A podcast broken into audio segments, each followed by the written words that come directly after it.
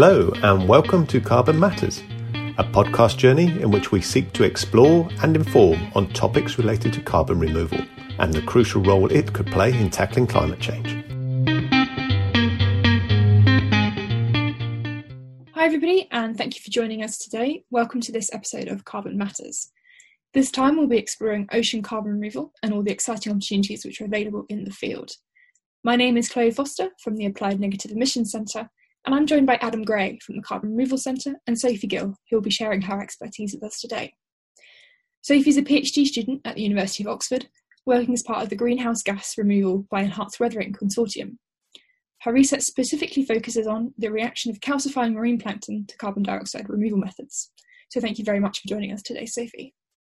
Maybe we could kind of go into how the ocean itself kind of acts as a carbon sink and, and the kind of areas in which it does this carbon removal on its own. Sure. So I guess the, the role of the ocean basically comes from its role in absorbing carbon dioxide. So the primary cause of climate change is the increase in the concentration of greenhouse gases in our atmosphere. For example, CO2, which has increased by more than a third in atmospheric concentration since the Industrial Revolution through our burning of fossil fuels. And greenhouse gases block heat from escaping from the atmosphere into space, and that means the planet's heating up. And the ocean is kind of our ally in this, really. It, it kind of helps to prevent some of the, the worst effects of climate change because it absorbs carbon dioxide from the atmosphere. But when dissolved in the ocean, CO2 turns into an acid. And the ocean has absorbed between about between a quarter and a third of the CO2 we've emitted since the Industrial Revolution. So it helps to reduce warming in the atmosphere, but at a great cost to ecosystems, as the acid that is produced when CO2 dissolves is very damaging to marine life. That's why we see widespread bleaching of coral reefs, for example. So yeah, we've we've got to find some way to alleviate that that damaging effect. But um, essentially, the ocean on longer timescales acts to reverse the effects of carbon dioxide increase in the atmosphere so I'm from the southeast coast, really near Dover. So obviously the, the chalk cliffs are something that is kind of a staple in the area. But having done some research into this, they actually potentially have quite a big role to play in uh, carbon removal and the, the, process of their creation as well. Um, I think this is maybe something a bit closer to your research. So if you could kind of touch on that a little bit. Yep, sure. So um, I specifically work on uh, the response of tiny uh, calcifying plankton, so plankton that make their shells out of calcium carbonate, which is the, the main component of limestone. And the type of plankton I work on are, are called coccolithophores. Quite a large, strange word, um, but they're very, very cool. They make intricate little structures out of the calcium carbonate. They're very, very beautiful to look at under a microscope. And essentially, on long timescales, those coccolithophores and other plankton that make their shells out of calcium carbonate they live and then when they've when they've died they sink to the bottom of the ocean because the calcium carbonate is denser than the surrounding seawater. And over long time scales millions of years um, when these end up on the seabed they get cemented into into rocks they get compressed. And that rock is limestone and that's what the dover cliffs are predominantly made up of actually. The reason they're so white is because they're pretty much entirely coccolithophore um, assemblages so yeah, and that's the reason that's now above the ocean is because on very long timescales as well, you have tectonic. So uh, the tectonic plates move, and you get uplift of of that chalk from the from the seabed to the surface to the coast. So that's why we see them today. They're very beautiful. That was really interesting to see kind of something that's so close to home potentially being also quite impactful. So thank you for sharing about that. Yeah, those are kind of ways in which the ocean kind of does it itself how about ways in which that we can either kind of accelerate the process maybe through enhanced weathering methods or kind of managing this ocean um, kind of pH levels and alkalinity and things like that? Um, so there's there's various ways that have been proposed to remove carbon dioxide from the atmosphere using the ocean because, as I said, we we know that it's a major sink for CO2 from the atmosphere, and uh, it's I am going to get the number wrong here, but uh, it's something like it, it's many, many, many times bigger than the um, the reserve that is in the atmosphere today. And being able to increase the capacity for the ocean to absorb carbon dioxide would be good, but we need to find ways of doing that that doesn't increase the acidity too much and result in these damaging effects on on corals and uh, other ecosystems in the ocean. So the way that has been proposed to do this is by, like you said, managing the pH levels of the ocean using a combination of enhanced weathering or ocean alkalinity enhancement, which is specifically the scheme which I work on. And enhanced weathering and ocean alkalinity enhancement effectively mean the same thing, but they're just two slightly different ways of going about the same end goal. So the end goal of both of these processes is to shift the the acidity levels of the ocean back towards their pre-industrial levels. So raising the ph of, of the ocean. The the model for this comes from uh, actually something that works on geological timescales which is the weathering cycle. So on geological timescales we when we well, well, not when we weather things, when things are weathered on land, um, this results in alkaline discharge to the ocean. So the opposite of acid is alkaline. And what that does is that shifts the pH levels of the ocean higher, and that results in more CO2 drawdown into the ocean, kind of acts like a buffer system in this way and then we have more burial of carbonate material. So, like I was talking about with the coccolithophores on long time scales in the ocean, where it gets locked up as rocks, essentially. This acts over million year timescales, so it's not working on human relevant timescales at the moment. So, the aim is to artificially accelerate this process or simulate it. So, enhanced weathering is an idea to artificially accelerate the rate at which weathering is happening and artificially accelerate the rate at which we're adding alkaline materials to the ocean. Um, or you have, so that's commonly referred to as enhanced weathering. And then there's this other scheme called ocean alkalinity enhancement, which is more of an, uh, a simulation process. So where you might have ships, for example, go out into the ocean and artificially uh, distribute alkaline minerals directly into the surface ocean. So you cut out the kind of middleman in that way. So you're not doing the weathering process, you're just doing the bit that is the end product of the, the weathering process. And both of those schemes would hopefully, theoretically, result in pH of the ocean being raised, better impacts on ecosystems, alleviating um, damaging impacts on uh, on whole bits of the food web in the ocean, and also raising the pH back to pre-industrial levels.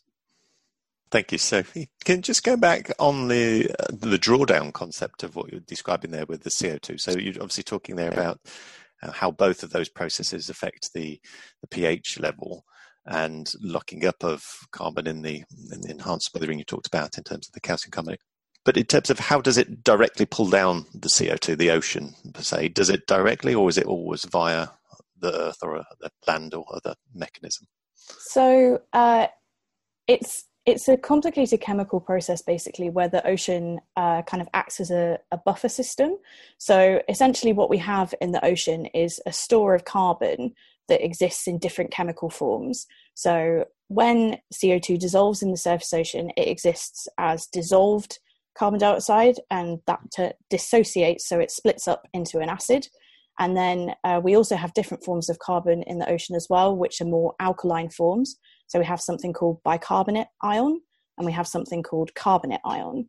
And essentially, those species exist in a chemical equilibrium, and it, the the system shifts between those different species of carbon depending on which external perturbations from the atmosphere or otherwise are exerted on the system.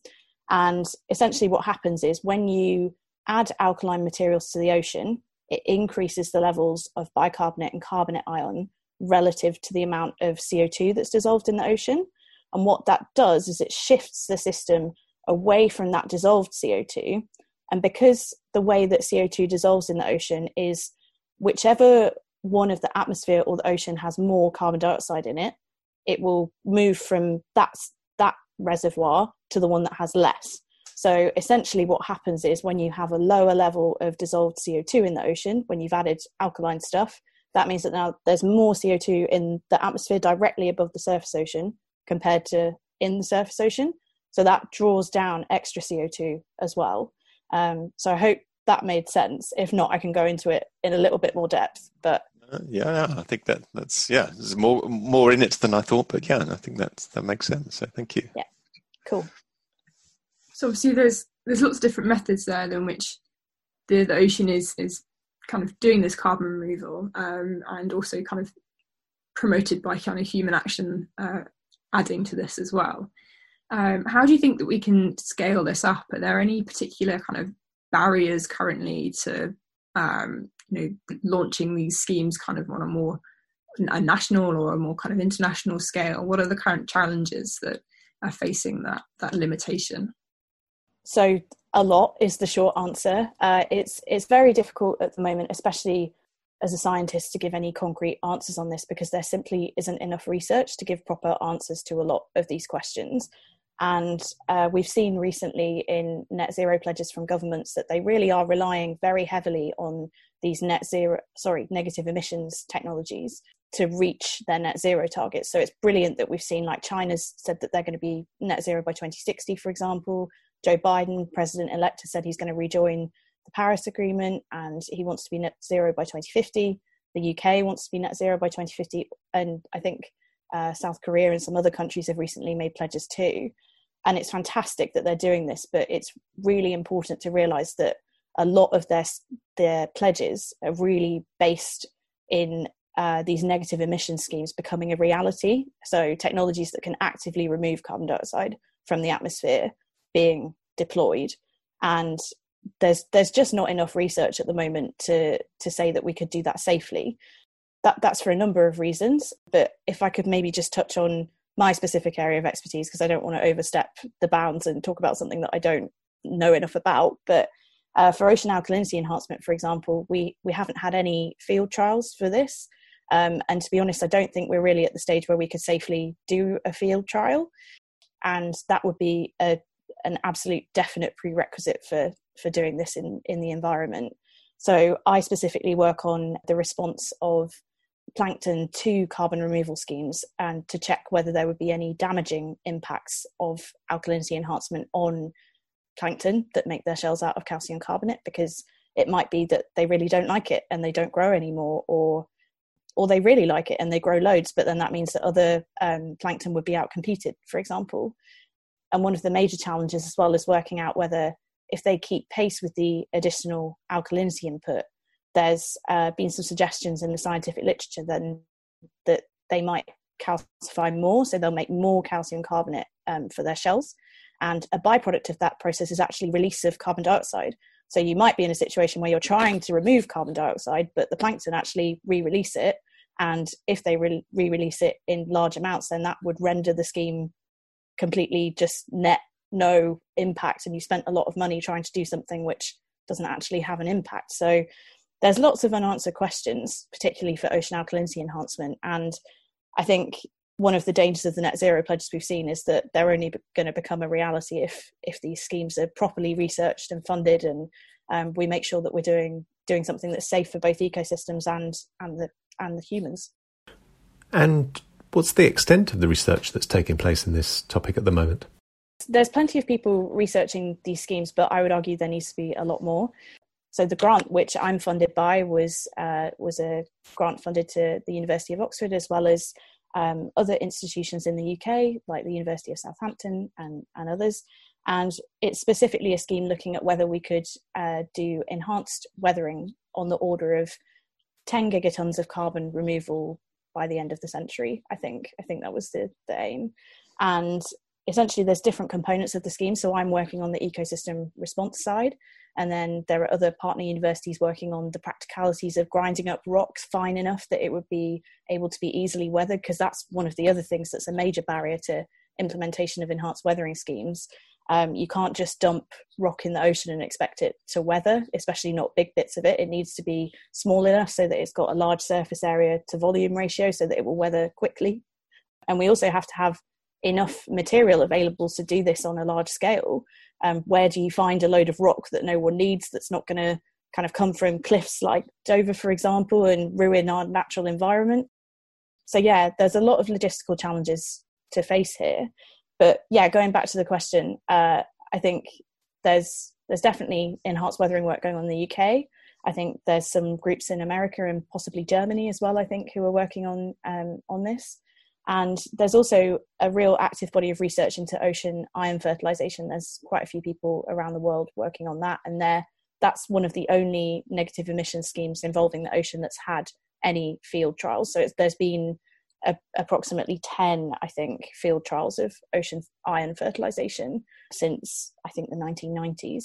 So that has been quite well researched compared to other other schemes. Presumably, when you talk about field trials, when we when you're thinking of that on an ocean scale, and you know, potential scenario where you've got, I think, the description you gave is potentially, you know, ships going out, changing the pH level by the addition. How would you go about that when the diffusion and, and distribution of, that is going to be so so quick and so vast? How do you look at the a localized area impact, for example? That's a really good question, and that's actually something that um, was a major um, sticking point for I think the ocean iron fertilization field trials. They they were worried about this. They wanted to pick areas where you're less likely to have um, distribution of the the iron into areas that you maybe don't want it to go into. So they picked areas of the ocean that are currently iron limited, so uh, there's not enough iron in the ocean for phytoplankton to uh, to function properly because they need uh, iron to perform a lot of their cellular processes. So they they picked the Southern Ocean uh, commonly, and they would normally do this above uh, plateau areas that were quite physically separated from other areas of the ocean. So we I think people try to pick areas where ocean circulation currents are such that you wouldn't have widespread distribution to other areas of the ocean. And they also didn't add it in very high amounts so they added it in small patch fertilization areas. I think a lot of the processes that have been uh, been proposed uh, do work off natural processes which already happen in the ocean but we'd be talking about stimulating them to higher levels than they normally happen at or uh, yes much much faster timescales than they currently happen at. And that that is definitely a risk. But I mean, my argument would be you definitely I mean, responsible scientists would never do a field trial without making sure that in the laboratory it's not been properly researched first. And the other thing is, we're already conducting a huge experiment, I guess, with the fact that we're putting carbon dioxide into the atmosphere and expecting our world to deal with it. Mm-hmm. So, in some ways, I don't know, conceptually thinking about this as more of a waste removal uh, problem. So we're we're producing carbon as a waste byproduct of our our lifestyles and our industrialization, and the responsible thing as stewards of the planet is to clear that up. It, it definitely is a concern. We don't want to go and do something that would be more damaging or just as damaging to to ecosystems to the planet. But equally, we've got to do something because what we're doing at the moment is is really bad. So I think we can kind of think of it as we're already doing something that's perturbing our planet. So actually doing something to to rein it in is is kind of the right thing to do i think. Sure. Got you. Yeah. So sort of an approach of balancing balancing the competing risks in a in a yeah. responsible manner. Yeah. So um kind of obviously it's a it's a huge question. How do we get to the point where we can trust um the potential kind of advantages that this may have and the potential processes that we use? Is it a question of more investment, more funding in research? Is it a question of kind of getting more people, more people involved with the with the process? Because obviously, as you mentioned, there's lots of very strong relationship with kind of ocean health and biodiversity health and ecosystems, things like that. Potentially, you know, collaboration across uh, different environmental communities. Is that something that you think would potentially kind of accelerate this process and getting it getting it somewhere where we can use it. Yeah definitely. I think collaboration between uh, different groups who are interested in the health of the ocean and carbon removal is imperative uh, to make sure that we get enough expertise to be able to be confident in the conclusions that we draw. Because this isn't just a question of uh, scientifically whether it works as well as whether it's acceptable to the public and whether different stakeholders like corporate organizations and governments have confidence in the conclusions that we can draw so, yes, absolutely. And I've recently been involved with an initiative called uh, oceancdr.net, which is a website which has launched very recently. And it's, it's a platform to get engagement across different disciplines and different areas, um, get scientists having active conversations with policy makers and corporate organizations, as well as between between sectors which or within sectors sorry that maybe people don't currently have connections with each other. So the idea is to provide a forum and a platform for those conversations to happen online and on record as well, because I think I think having the conversations online as well means that research is being done in a transparent um, and kind of open access way. And the website's really great as well in terms of the the bit that I've been involved in is providing resources um, which are summaries of literature, scientific literature, or perhaps press releases, but in easy to understand language. So for policyholders, for example, who may not have a scientific background, they're then able to go, okay, I understand what this paper said, and I have a bit more of an understanding of exactly where the research gaps are and what we should be funding. Um, so there as well, it's directly applicable for funding bodies to have a look and yeah, see where the research gaps are and uh, what we need to fund to be able to make these schemes more of a uh, more of a priority. Well, that sounds great in terms of you know addressing the accessibility piece, but also still basing it and keeping it related to the science. That's obviously a, a huge challenge and a, a, great initiative. That sounds so. We'll definitely make sure that we've got um, links to that in the show notes, and um, people can take a look at that and yeah, actively encourage that further engagement. Sounds a great initiative. I think that is something that is so important when we're talking about removal and negative emissions tech. Is that some of the more kind of science-based ones it's not really as accessible as saying well we're going to plant a loads of trees. You, everybody can imagine what that looks like and the function and the process of that might take but in something you approach someone with an enhanced weathering it's well, what, what does that what does that actually entail? Things like that. So obviously it sounds like a really great resource to check out. Yeah it's it's one of the things that i find uh, is difficult with communicating this research sometimes is some sometimes people don't have uh, any pre pre-existing knowledge about exactly how the ocean works really in terms of um, how it absorbs carbon. And that's not a failing on their part at all. It's just it's never really taught for some people at school. They never they never learn about it. And especially as adults it's not something that you encounter kind of daily uh, more and it's not a process that you're directly familiar with unless you work in in the kind of oceanography space. So yeah kind of making uh, this research uh, communicable. So, with your uh, research, Sophie, and, and uh, similar related uh, investigations, is there a is there a golden nugget or a key piece that you're looking to try to prove, or is it a case of gathering just more data of supporting information, or is, is there something you're trying to crack here? Um, good question. So there's definitely something which I'm personally trying to crack. So my research question for my PhD, which is mainly do the specific species that I work on uh, are they going to re-release carbon dioxide if we add alkalinity to the ocean? That's kind of the key question which i work on.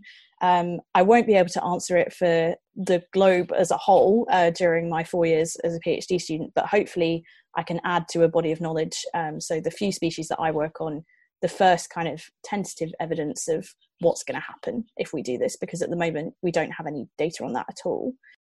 In terms of a wider scale what people are working on it's it's all the questions that we're interested in. It's what happens to the growth of plankton, what happens to um, to their calcification, their calcium carbonate production, and also just logistical things like I was talking about. We don't know how we can logistically have enough rock to put into the ocean for enhanced weathering schemes. Uh, we don't know how to effectively grind it up, not using a massive amount of fossil fuel in the process, um, which again would render the process a bit net useless because you'd just be trying to remove carbon dioxide, but have so much input of fossil fuels to do the initial bits of the process that it it just doesn't net remove carbon. So yeah, there's there's a whole range of questions, and I don't think we're really at the point where there's one thing that people are really trying to crack. It's it's a whole uh, team effort, and yeah, there's there's such a myriad of outstanding questions that yeah, there's not kind of one thing that everyone's working towards. So might stray a little bit from your specific uh, research area, but there's also the kind of realm of blue carbon in terms of um, like kelp or seaweed farming and the kind of protection of mangroves, things like that. I wonder if you could kind of share some knowledge on that that you, you might have. Yeah, uh, so I don't specifically work on those schemes, but I have done uh, a pretty wide survey of the literature for the resources that I've been producing for the Ocean CDR website. Um, so I do have some knowledge on blue carbon systems. And essentially, the idea is to restore uh, maybe damaged mangrove or seagrass ecosystems or promote their their spread across a wider area than they currently um, inhabit. And the idea with that is to prevent CO2 emissions which might come from degradation of those habitats. So, if we have environmental decline, that would result in a release of CO2 from those areas if mangroves are destroyed because they, they are a massive sink for CO2. So, if we destroy them, then that CO2 is going to get released to the atmosphere. So, preventing the degradation of those habitats kind of prevents extra emission of CO2. And if we promote the the spread of those habitats then we're going to get extra drawdown of co2 so that's kind of the idea with with blue carbon. Um, but blue carbon also kind of in the literature it covers quite a wide range of things even carbon store in terms of large animals large mammals in the ocean for example sharks or whales. Like an individual whale has a huge amount of carbon and if that sinks to the the seafloor then we have i think it's called deadfall that process. Um, that's that's a massive amount of carbon which might be stored. And I don't know the numbers off the top of my head, but I think the decrease in whale populations has resulted in an extra emission of CO2 which wouldn't have been there if those um, if those populations had been conserved. So I think there's a definite crossover here with kind of ocean biodiversity groups, and I think it would be great if there could be more conversations between those groups and carbon removal uh, research groups, because I think that's a key area as well where it's very tangible for people. They can kind of go, oh, I care about whales, I care about biodiversity, I care about animals in the ocean. It's something that people can kind of see, and it's kind of got an emotional attachment to it, I guess, as well. If you see a degraded mangrove habitat, I don't know about you, but it makes me feel sad. It makes me feel sad that I see an ecosystem that's that's been destroyed, or um, yeah, hearing numbers about whale populations declining is is is an emotional attachment to that. So I think if we can get biodiversity groups talking to carbon removal groups, I think there's maybe some more persuasive action there that could be taken um, for persuading policyholders, for example, to um, to invest in in these technologies and the research. Just thinking about whale populations now, it's not never something I considered in terms of yeah. yeah, I mean, in terms of um, the actual kind of carbon budget in the ocean, pardon the pun, but the, the whale populations aren't they aren't a drop in the ocean, but they they are not on the scale that like if we restored whale populations to their pre-industrial levels, for example, that wouldn't be on its own anywhere near enough to to counteract um, the impacts of climate change. So that's probably an important caveat with that. But I think it's definitely something that would help in in the process. And I, I think that's really the key thing with carbon removal. I think sometimes people a kind of they they want a silver bullet. They want a, a scheme that we're going to be able to roll out and it's the one thing which will counteract climate change and kind of solve the problem. And actually that that doesn't really exist. And i think in reality we're going to need a whole portfolio of climate um, engineering methods to help to actively remove carbon from the atmosphere as as well as reducing our our emission levels. That's probably a very good bit to i think probably draw us to a close there. As you say the awareness of the, the portfolio requirements, but interesting to get that better insight into the the potential use of the ocean and solutions there, but also uh, an appreciation you've given us of some of the the challenges that remain ahead with that and some of the interesting work that's going on to, to try to get to the bottom of, of those challenges. I guess just a final one in terms of audience or people that are looking to get more involved in this area, maybe based on your experiences, are there ways in which you would encourage people and solutions for getting involved?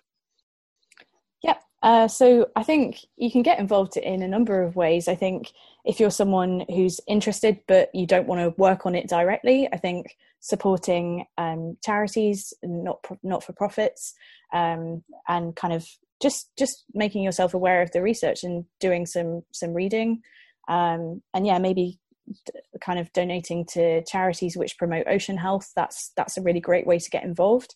Um, if you're someone who's got a, a bit more funding, someone who's a, a, maybe a corporate, for example, or um, you're looking to invest, I think I, I, think that the most important area you can invest in at the moment is the research of these technologies. Um, I think someone, anyone who's claiming that they can do this safely straight off the bat at the moment, they're they're probably wrong. So I think investing in research so that this can be done safely is really important because one of my major motivations as a scientist is to make sure that we have enough research behind this that we can go right this is a good idea, this is a really bad idea. And at the moment, we can't we can't fully say that. So I think investing in research is really important.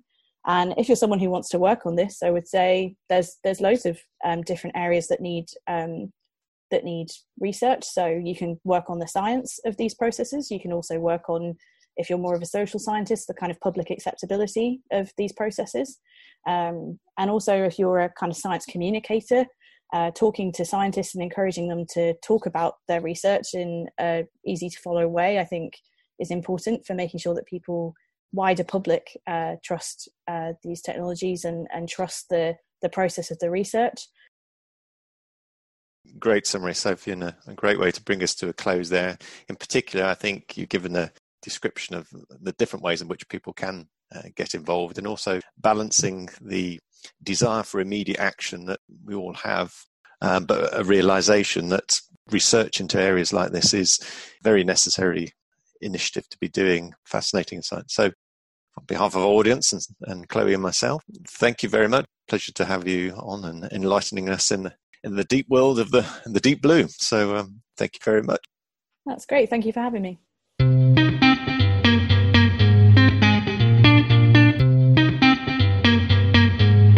Thank you for listening. We hope you enjoyed this episode of Carbon Matters, and we look forward to bringing you more insights, discussions, and developments from the fascinating field of carbon removal.